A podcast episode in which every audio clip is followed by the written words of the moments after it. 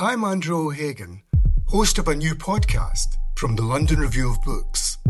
It's about the bloodiest and most controversial event of the Falklands War the sinking of the General Belgrano. Margaret Thatcher was accused of a war crime.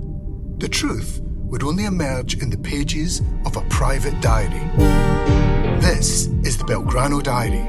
Listen wherever you get your podcasts. Twice, twice. If you subscribe to the LRB, you can save up to 75% on the cover price. Visit lrb.co.uk forward slash subscribe. Or you can unlock our entire online archive for free for 24 hours. Visit lrb.co.uk forward slash open. Coffin Liquor by John Lanchester. Read by Toby Jones. Monday. I realised that things had gone wrong as soon as I arrived at my hotel. The receptionists spoke no English. Only when I showed them my passport did they seem to accept with reluctance that I had a booking. I was given a key and took my own bag upstairs. The room was a cramped, over-furnished space with thin brown walls. On the desk was an envelope of conference materials, including a laminated pass on a lanyard and a printed programme. It was at that point that I realized I had been enticed to attend the event under a misleading prospectus. The first talk on the first morning was titled What String Theorists Can Learn from Vlad the Impaler Narrative, Belief, and the Immanence of the Imperceptible. The other events were given similar names and had the same preposterous emphasis on the idea of an engagement or conversation between areas that are manifestly questions of proof and fact on the one hand, and on the other side, a degenerate mass of whiffle and nonsense. These acts of intellectual miscegenation were interwoven with outings and excursions to sites of local interest. In short, I find I have been brought to this god-forsaken country in Central Europe, I say god-forsaken purely as a figure of speech, to attend a conference on the dialogue, emetic term, between science and mythology, under entirely false pretences. My views on the subject are well known. The conference organisers, or purported organisers' contact details were appended to the covering letter. I rang his mobile immediately. I have been lured here under a pretext, I said. My understanding was that this event would be an opportunity to explain my ideas and to point out the ways in which other people's beliefs are wrong. I now find that this is not the case. Professor Watkins, the man said, with the devilish nerve to sound as if he were, of all things, amused. A pleasure to hear from you. The flight was satisfactory? Uh, the hotel? Please don't attempt to change the subject, I said. I was polite but firm. You, sir, are an impostor. I bid you good night. I disconnected from the call and sat down to write this journal. And now to bed. My hopes for the start of the conference tomorrow could not possibly be any lower. Tuesday. I slept poorly. The atmosphere of this room is oppressive. The furniture is heavy, but the walls are thin the building creaks as it settles. The heating is set high and cannot be turned down, and when I opened a window I was greeted by intermittent carousing from the street outside. An uncomfortable night. Breakfast was dark bread and black jam. Not bad. A number of other guests were eating the meal on their own. I surmise that they, too, are conference attendees. The conference centre is a short walk away from the hotel, about 400 metres. The medieval architecture of the town is picturesque for those who have that taste, but not efficient. The streets are narrow and winding and poorly adapted for their contemporary mix of human and vehicular traffic. Generations of superstition and feudal oppression, followed by a few decades of communist rule, followed by an abrupt transition to a full market economy, have all left their mark. It is an airless and gloomy town. The conference venue is a box like concrete building with subtle, flickering lighting and erratic currents of hot and cold air. I arrived promptly for the first plenary session. I shouldn't have bothered. The conference has a dual chair, and both of them made introductory speeches. The first chair is an Italian physicist of about my age. He spouted inanities about the scientific method and then veered into guff about dialogue and conversation and paradigms. Overall, poor. He was succeeded by a female Eastern European sociologist in early middle age who had hair with a coloured streak in it and purple glasses. Also, bangles. As she went up to the microphone, I anticipated disaster and was not disappointed. There ensued a series of platitudes, falsehoods, mischaracterizations, illiteracies, an entire thesaurus of modern error. The ostensible subject of her speech was the continuing contemporary importance of myth, but from the point of view of a scientifically trained mind, i.e., mine, there was no content at all.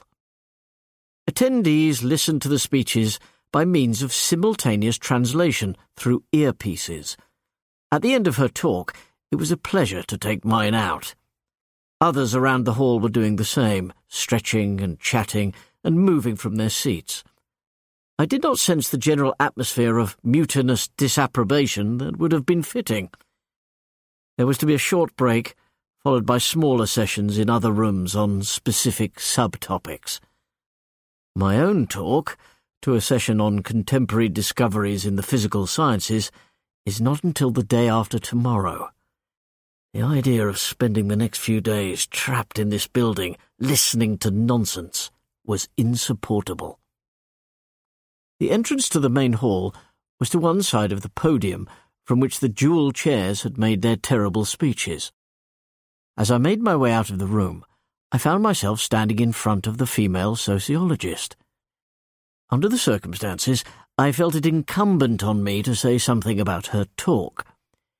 In a professional context, as a point of principle, I do not permit myself to dissemble my views.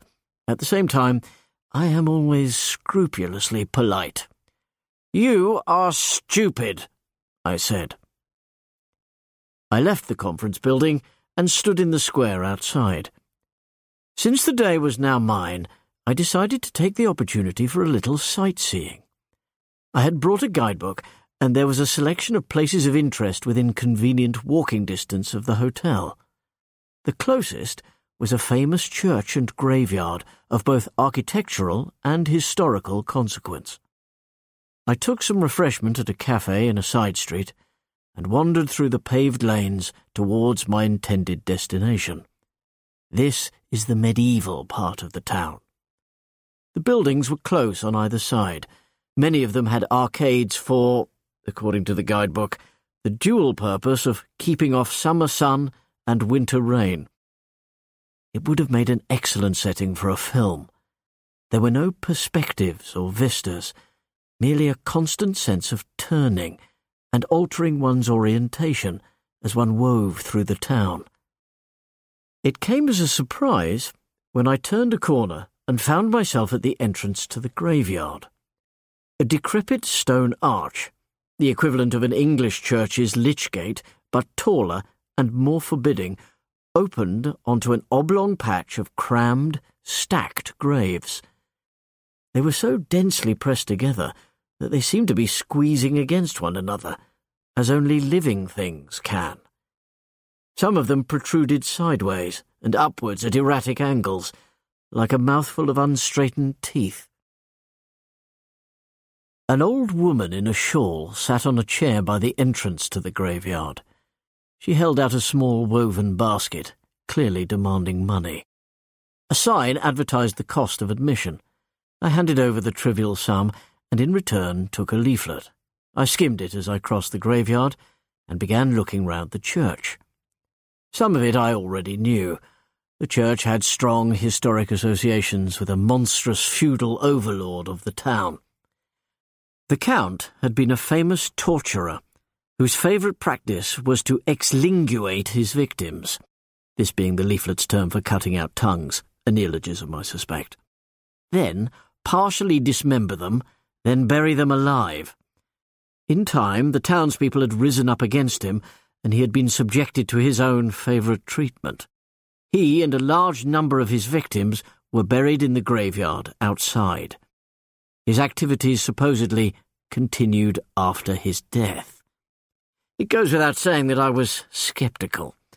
I am familiar with the scientific explanation of this and similar narratives. A rash of deaths, their real cause inevitably viral or bacteriological, affects a place. Explanations are sought and found in the arenas of legend and superstition and dream. A panic begins. Since the living are victims, the perpetrators must be found among the dead. Exhumations take place. Some bodies are found to have characteristics indicating post mortem existence. For instance, hair and fingernails that appear to have grown. In other cases, the liquefaction of improperly preserved corpses leads to the creation of the substance known as coffin liquor. As a result, in some crypts, coffins appear to have moved or burst.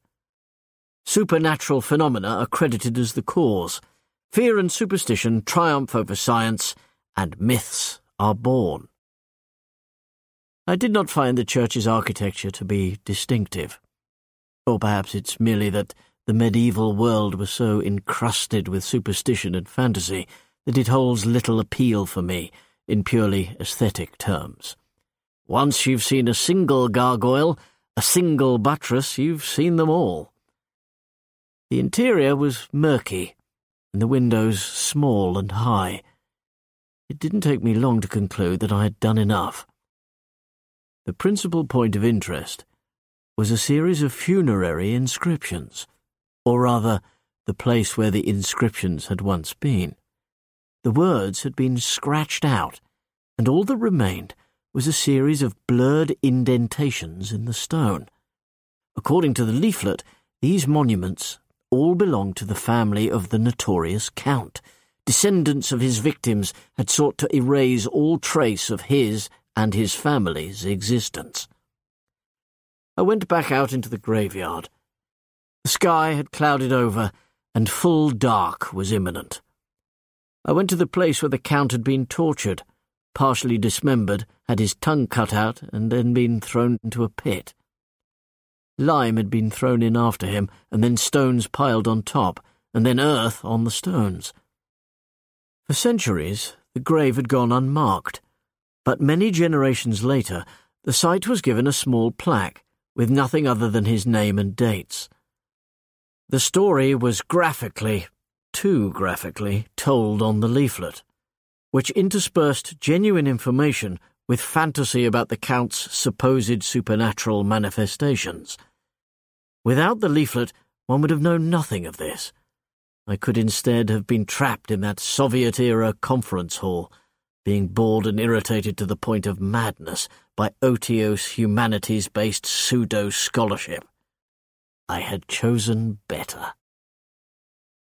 It was this thought which gave me my brilliant idea. I could choose not to be in the conference by not being there.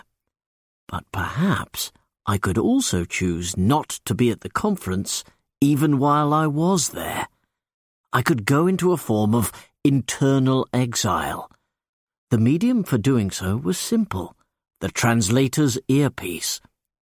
One was supposed to plug these into a small radio, not much larger than a box of matches, and listen to the approved feed of the conference but there was nothing to stop one from plugging the earpiece into a different device, a smartphone, say, and instead of listening to sociological flummery about canon formation and the structure of myth, hear something interesting and intelligent. An excellent plan. I took out my mobile and opened the Audible app. A number of audiobooks were on offer at a special price. My mood called for something not modern, something substantial. If the conference was to be the epic waste of time it promised to be, I would at least come back with some happy memory to show for it. Winter. Dickens. Yes. My finger hovered for a moment over A Christmas Carol, but although this would have been seasonally appropriate, I dislike the narrative apparatus of that particular tale. I have no interest whatsoever in the supernatural or the magical or any such claptrap. I despise myths and legends and their ilk. I believe that Richard Dawkins does not go nearly far enough when he says that astrologers should be prosecuted for fraud. Instead, priests and imams and monks and rabbis from every religion should be thrown into prison unless and until they can prove the truth of their claims. So, no Christmas carolling for me. I settled instead on Great Expectations, a book I've not read for a number of decades. I began the download. At this point, an unwelcome intervention occurred. The old woman from the entrance had, without my noticing, come toward me while I was looking at my phone and was now standing in front of me, bent backed and gasping with effort, waving the stick on which he had been leaning. Roar! she said, shouting, pointing at my phone, and then at the grave. Roar! Roar! Roar!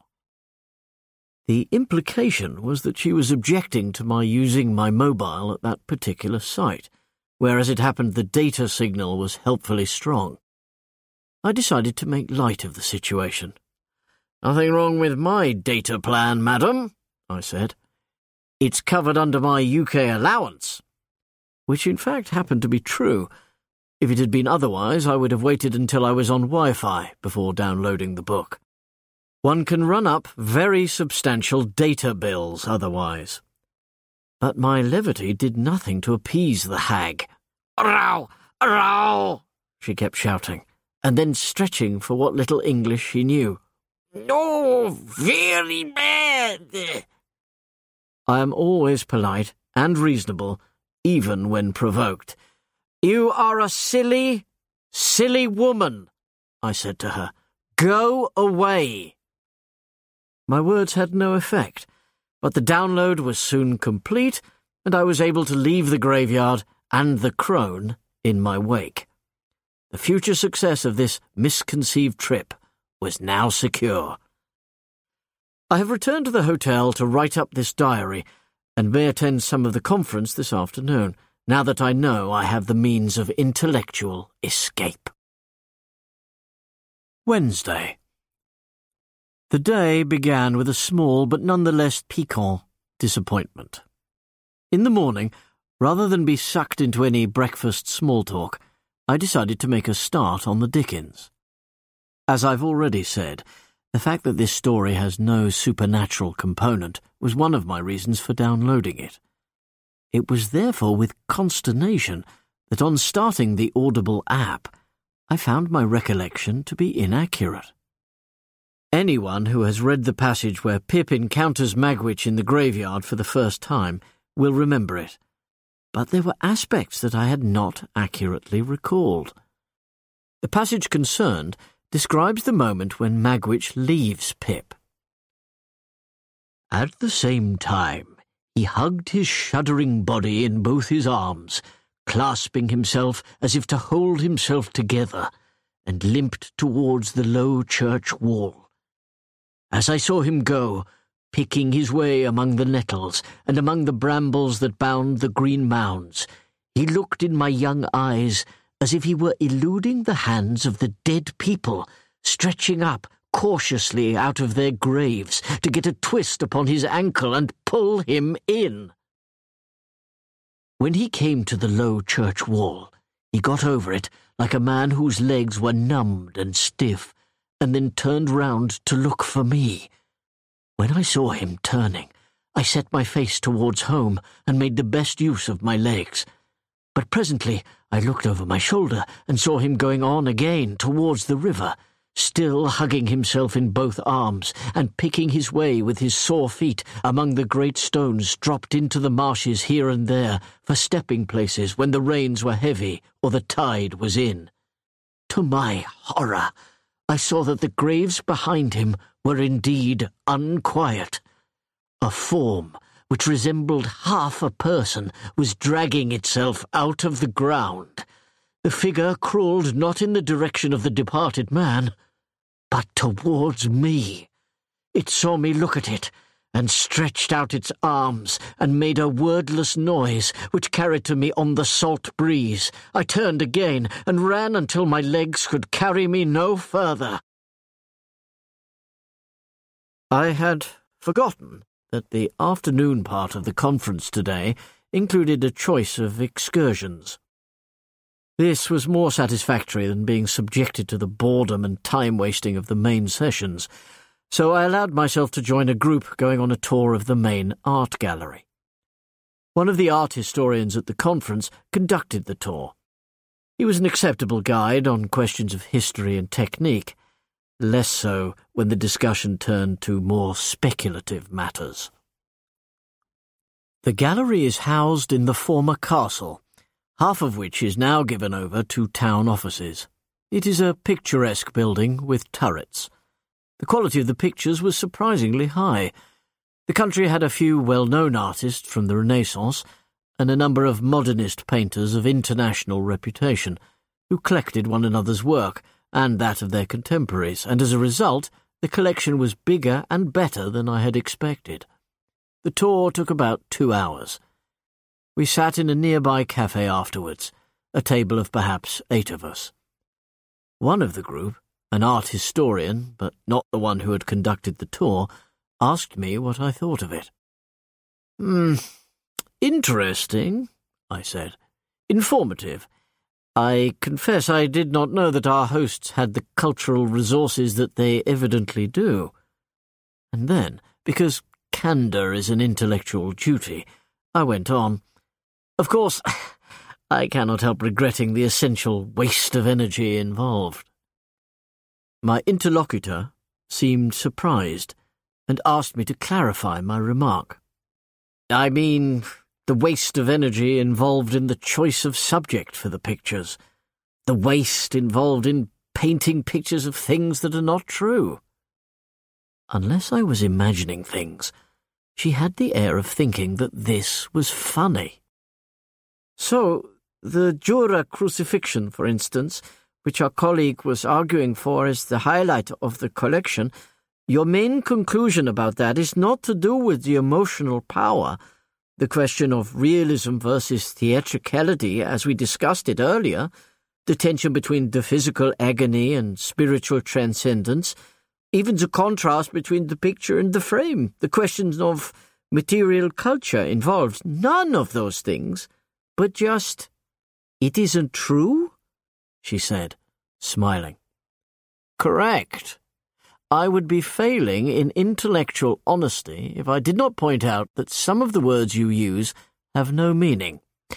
But I accept the many aesthetic virtues of the work. My point is merely that it is a shame that Dürer lived in a time when he had no choice, and incidentally I accept that he had no such choice, and that this is not an act of will or inattention on his part, it is a tragic consequence of living in a benighted age. He had no choice except to squander his talent on myths and legends and, and fantasies and, and, to put it bluntly, other nonsense. If he had a subject of greater truth and consequence, his painting would have been better. Your next rhetorical device will be to ask me if I can supply an example of such a subject, so I will spare you the effort. He could have painted a great picture about the difference between mitosis and meiosis, or how photosynthesis works, or Boyle's law, which should be of interest to you, madam, since it applies to hot air. now, I give you good day. And with that, I left the cafe and went back to my room. Against stupidity, the gods themselves contend in vain. It made a dispiriting end to the day. I turned out my light and slept fitfully. The hotel was as noisy and unsettled as it had been on previous nights. Thursday. Since my session at the conference is this afternoon, I felt it was in accordance with norms to attend the entire day of talks and discussions, despite the fact that most of the talks would be annoying and stupid, and I would be certain not to learn anything.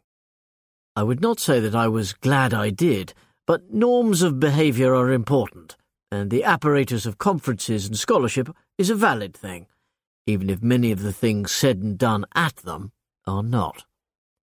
Besides, although I did not have great expectations, I had great expectations. The morning was divided into two parts. I had a choice between panel sessions on a range of unappealing topics, and in the end went into one at random. This was a mistake, since the session turned out to be called Ghosts, Werewolves, Quarks, and Other Unknowables. A physicist gave a short introduction to particle physics, and then some literary scholars and anthropologists started in on their nonsense. I discreetly, norms, unplugged my earpiece from the radio that was carrying the translation and plugged it instead into my mobile phone.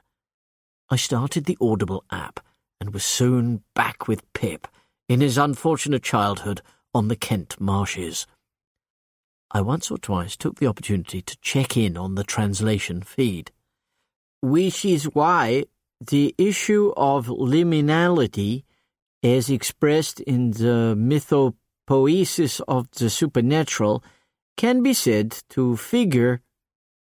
I had now got as far as the visit to Miss Havisham, one of my favourite passages in the book. Dickens's knowledge of the processes of aging and dementia was, obviously, not scientifically modern, but to a surprising extent he still had an evidentiary basis for some of his fictionalized account. Cf the narcoleptic fat boy in the Pickwick Papers. Obviously, a fully modern knowledge of these areas of medical science would have made Dickens a more complete writer.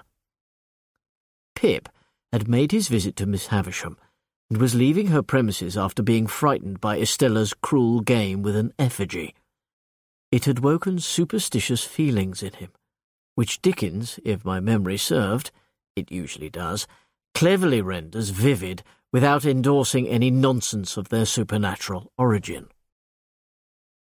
Nothing less than the frosty light of the cheerful sky, the sight of people passing beyond the bars of the courtyard gate, and the reviving influence of the rest of the bread and meat and beer would have brought me round.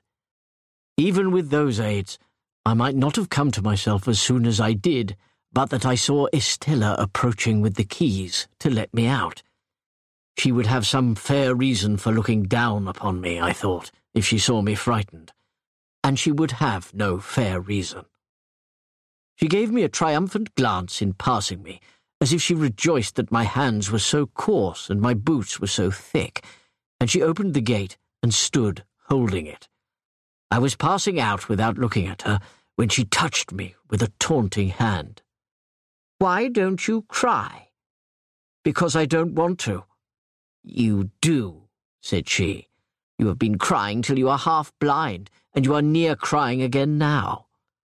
She laughed contemptuously, pushed me out, and locked the gate upon me. I went straight to Mr. Pumblechook's, and was immensely relieved to find him not at home. So, leaving word with the shopman on what day I was wanted at Miss Havisham's again, I set off on the four-mile walk to our forge pondering as I went along on all I had seen, and deeply resolving that I was a common labouring boy, that my hands were coarse, that my boots were thick, that I had fallen into a despicable habit of calling knaves jacks, that I was much more ignorant than I had considered myself last night, and generally that I was in a low-lived, bad way. I was halfway home with my spirits thus troubled before I began to sense a presence behind me. I was possessed with a growing feeling of unease. The woes I had experienced that day made me reluctant to embrace a new source of disturbance, but I could not shake off a desire to turn and look. My weariness was forgotten in a sudden surge of anxious energy. I turned my head, and for a moment thought that my impression of being followed was nothing but the work of my imagination. Still troubled by the encounter at Miss Havisham's. Then, with a growing feeling of horror, I realized that my initial apprehensions were not mistaken. There was indeed a figure following me, a shape I had not seen at first glance, because I was looking for a man standing or walking. This was neither standing nor walking, nor, perhaps, was it a man. At a distance of perhaps a hundred yards, a shape was slithering towards me along the ground. It was moving with the propulsions of its arms, assisted by convulsions of its torso. It was neither crawling nor walking, because it appeared to have no legs. Its face was largely shapeless, but its mouth was open, and it appeared to be exhaling or hissing with all the force in its lungs. I turned and ran.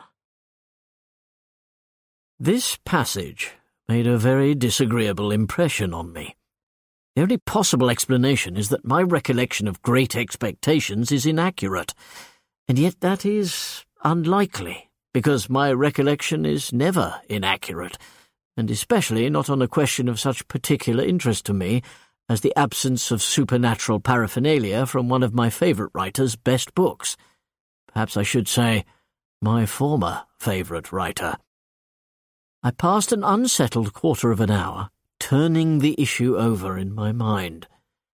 On reflection, the likeliest explanation by far is that somebody at the audiobook company, Audible, has been playing a joke, a joke in exceptionally poor taste.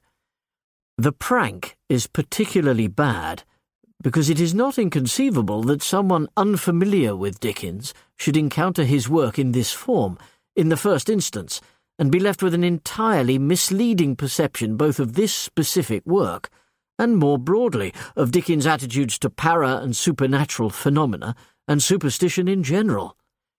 I shall make a complaint. I have abandoned this attempt to listen to this book. Indeed, I have gone further and have deleted it. Instead, I have, while at the conference and making further use of my superb 4G data plan, downloaded a copy of Dawkins's The God Delusion. I feel in the mood for an encounter with some bracing, plain spoken, self evidently true atheism. I suppose I can be accused of a form of superstition, in that my wish to avoid reading something superstitious has led me, superstitiously, to crave something with no taint of superstition, however faint. Amusing. My session is this afternoon. I look forward to the opportunity to correct some idiocies. Thursday. Continued. I had not intended to continue my journal today, but the afternoon was so strange and so disconcerting, I feel an obligation to record it. My session went as I expected with the slight exception that although I clearly carried the day with the force of my arguments, one of the women arguing for a so-called sociological account of science persisted in repeating versions of what she had said before I spoke, even though it was plain that I had refuted this line of thought. I am, of course, using refuted in the strong and grammatically correct sense to mean proved wrong. One of the men persisted in talking about myth, even though I had shown such an approach to be false. However, the idiotic, like the poor, are always with us, and it is not that which was the peculiar thing about the afternoon. I refer instead to what transpired in the subsequent final session of the day. It was another piece of feeble critique, and accordingly I waited for the first platitudes to wash over me then discreetly plugged in my faithful friend, selected Dawkins's tract, and awaited the familiar greeting. Audible. Audio that speaks to you. The God Delusion by Richard Dawkins. Chapter 1 However fast I ran, however far I ran, I could not escape the figure pursuing me. Its speed never increased, its mode of locomotion never altered from its terrible, maimed, partially limbless slither. I ran and ran, but it never fell behind me, and as night fell and my strength began to fail, I turned and looked and saw to my horror that the shape was now closer than it had ever been. It was close enough that instead of a gasp or hiss, I could now tell it was trying to speak, to utter a single word. It repeated the word several times before, with a sensation of ice spreading through my body, I realized what it was trying to say. Listen. Listen. I ripped the headphones out of my ears, making a commotion which my immediate neighbours could not ignore. I couldn't believe what I had been hearing. On inspection, the Audible app was clearly displaying my intended selection of book. The corrupted version of Dickens was nowhere to be seen. And yet, that was clearly what was playing in lieu of Dawkins. The only difficulty with the forthcoming complaint I will be making to the audiobook manufacturer will be ensuring that it is sufficiently strongly worded. Well, that's enough excitement for today. I'm going to resort to desperate measures and plug the earphones into the conference translation feed for the rest of the afternoon. Thursday continued. This has now gone beyond a joke, beyond a hoax, and is clearly some kind of manufactured attack on my equilibrium. I shall be protesting to the organisers in the strongest possible terms. No doubt some form of loathsome hack is behind it uncivilized, uncollegiate, unacceptable. The following is what happened next. At the start of the afternoon session, I inserted my earphones into the conference radio apparatus and settled down to listen to some, in the context, soothing nonsense about the equal importance of science and the humanities. I had skimmed a synopsis of the proposed conversation in the conference programme. The panel was supposed to be debating the absurd thesis that science merely gives us facts and data, whereas it is the humanities that tell us how we should live. And therefore, it is the humanities which should take intellectual precedence. The moderator was Eastern European. In fact, was the conference co-chair with the hooped earrings. And the panel members were two Frenchmen and an American. The three Europeans were all talking simultaneously when I plugged in the earphones. There was a moment's pause which I attributed to the translator's unenviable difficulty in managing the babel of competing languages. And then I heard. I reached my lodging with my lungs bursting and my heart racing, unable to draw a full breath or think a clear thought. I do not believe that any man could have outpaced me through those streets. I tried to take comfort from that thought, even as my mind wrestled with the impossible horror it had seen and heard. I found that it was difficult even to speak my own name. I am Pip Gargery, I said, or tried to say, but my mouth was so dry I could form no intelligent sentence. And then I heard a noise. A noise I had never heard before and hope never to hear again. It was a noise of a body moving along the ground propelling itself with audible effort. The lower part of the torso was wet, and so the thing, I will not call it a man, though it seemed as though it had once been human, as it moved, made a slithering, sucking noise. It was a sound similar to a heavy man wearing waders and walking through thick mud. I felt an overwhelming sense of cold not merely inside my veins, but as if all the air in the room was suddenly blowing with the coldest of north winds. The slithering, sucking, mucilaginous noise grew closer and louder, and then as it came to the door, there was a pause. The silence lasted for a few seconds. I hoped that the creature's strength had failed. Then I heard its crying hiss, louder than ever, through the wooden frame that stood between us. Listen! Listen! The noise, terrible in itself, was followed by an abrupt crash. The thing had flung itself against the door, which shook and rattled and seemed set to give way. Listen! Listen! I again took off the earphones. My heart rate dangerously elevated, and my reason and sense of proportion momentarily flown. The people along from me in my row of seats looked across. I had clearly made a considerable disturbance. I did not care. I pulled the earphones out of the radio and dropped them on the floor, and stood to make my way to the exit. The man on my right tried to stop me to point out that I had left the headphones behind me, but I pushed past him. My departure made a great deal of noise, and I would, under other circumstances, have gone to great lengths to avoid making such a spectacle. But I had no choice except to get out of that room as soon as I physically could.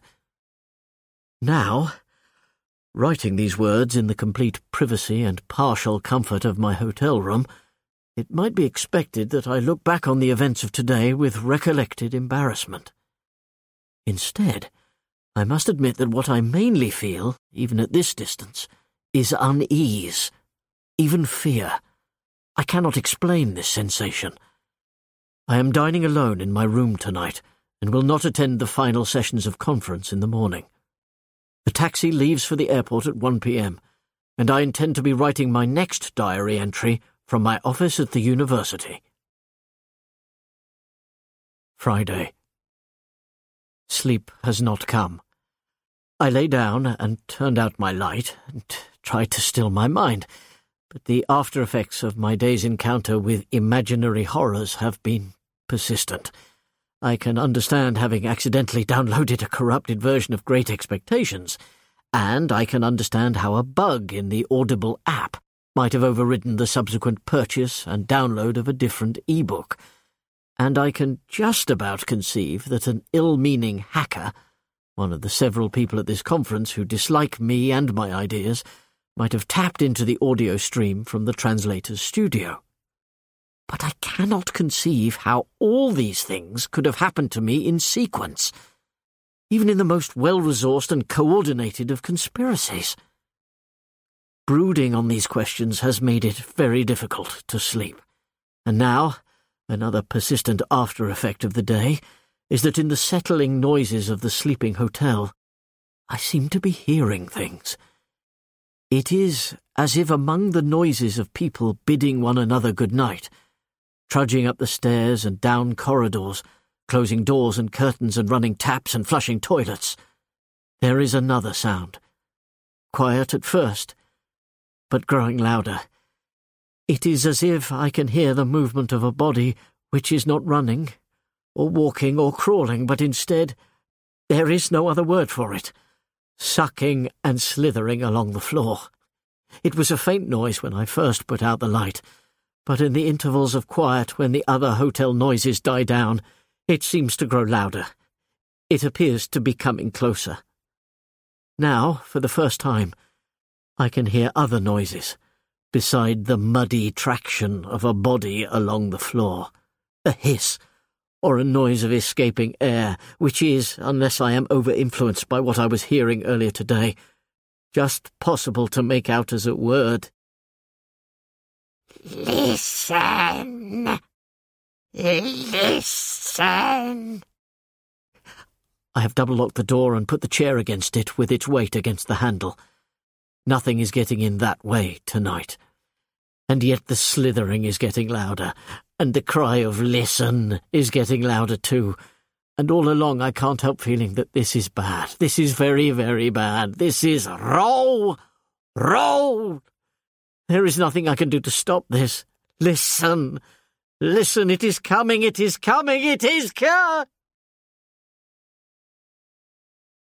Notes by Dr. Francis Scott, Director of Acute Inpatient Mental Health Services, Maudsley Hospital.